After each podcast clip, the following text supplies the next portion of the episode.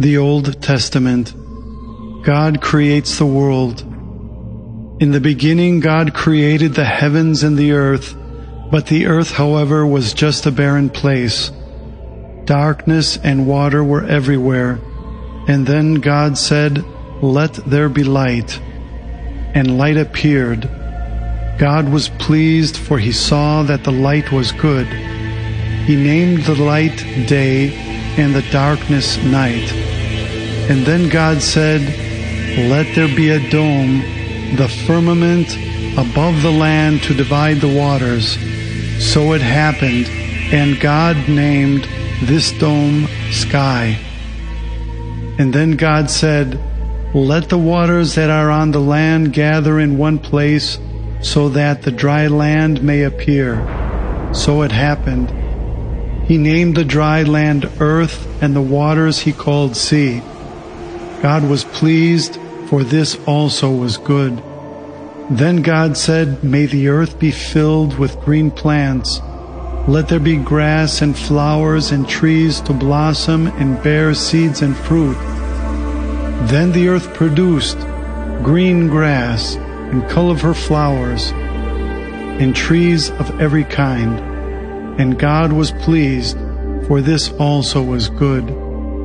Then God said, Let there be lights in the sky that shed their light upon earth and separate day from night and show the time for seasons and years. So he created the sun for the day and the moon and the stars for the night.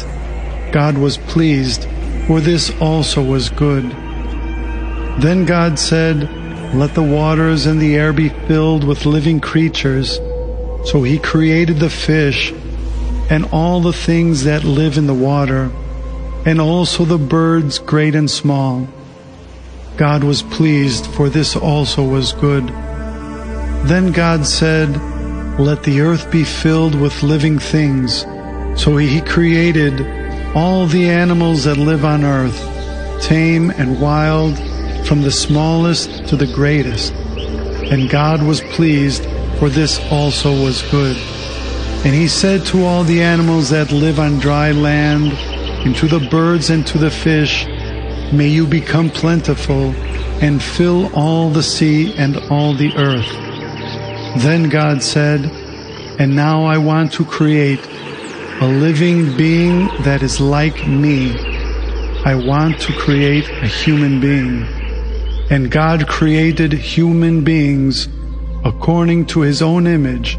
He created man and woman. Then he blessed them and said, May you have many children to multiply and fill the earth. You will rule over fish, birds, and all other animals. The trees and all their fruit is yours. I entrust them to your care. God saw all that he had created, and he was pleased, for it was all very good. Then God rested, and he blessed that day, when he had finished making everything and set it apart for all people to honor, so that they might rest on that day, the Sabbath, and glorify God for all his good works. This is how God created heaven and earth. God planted a garden in a beautiful place, and he placed there Adam and Eve the humans that he created. The garden had beautiful trees of all kinds that bore delicious fruit. But he made one rule for the people. He ordered them not to eat the fruit of the tree which stood in the middle of the garden.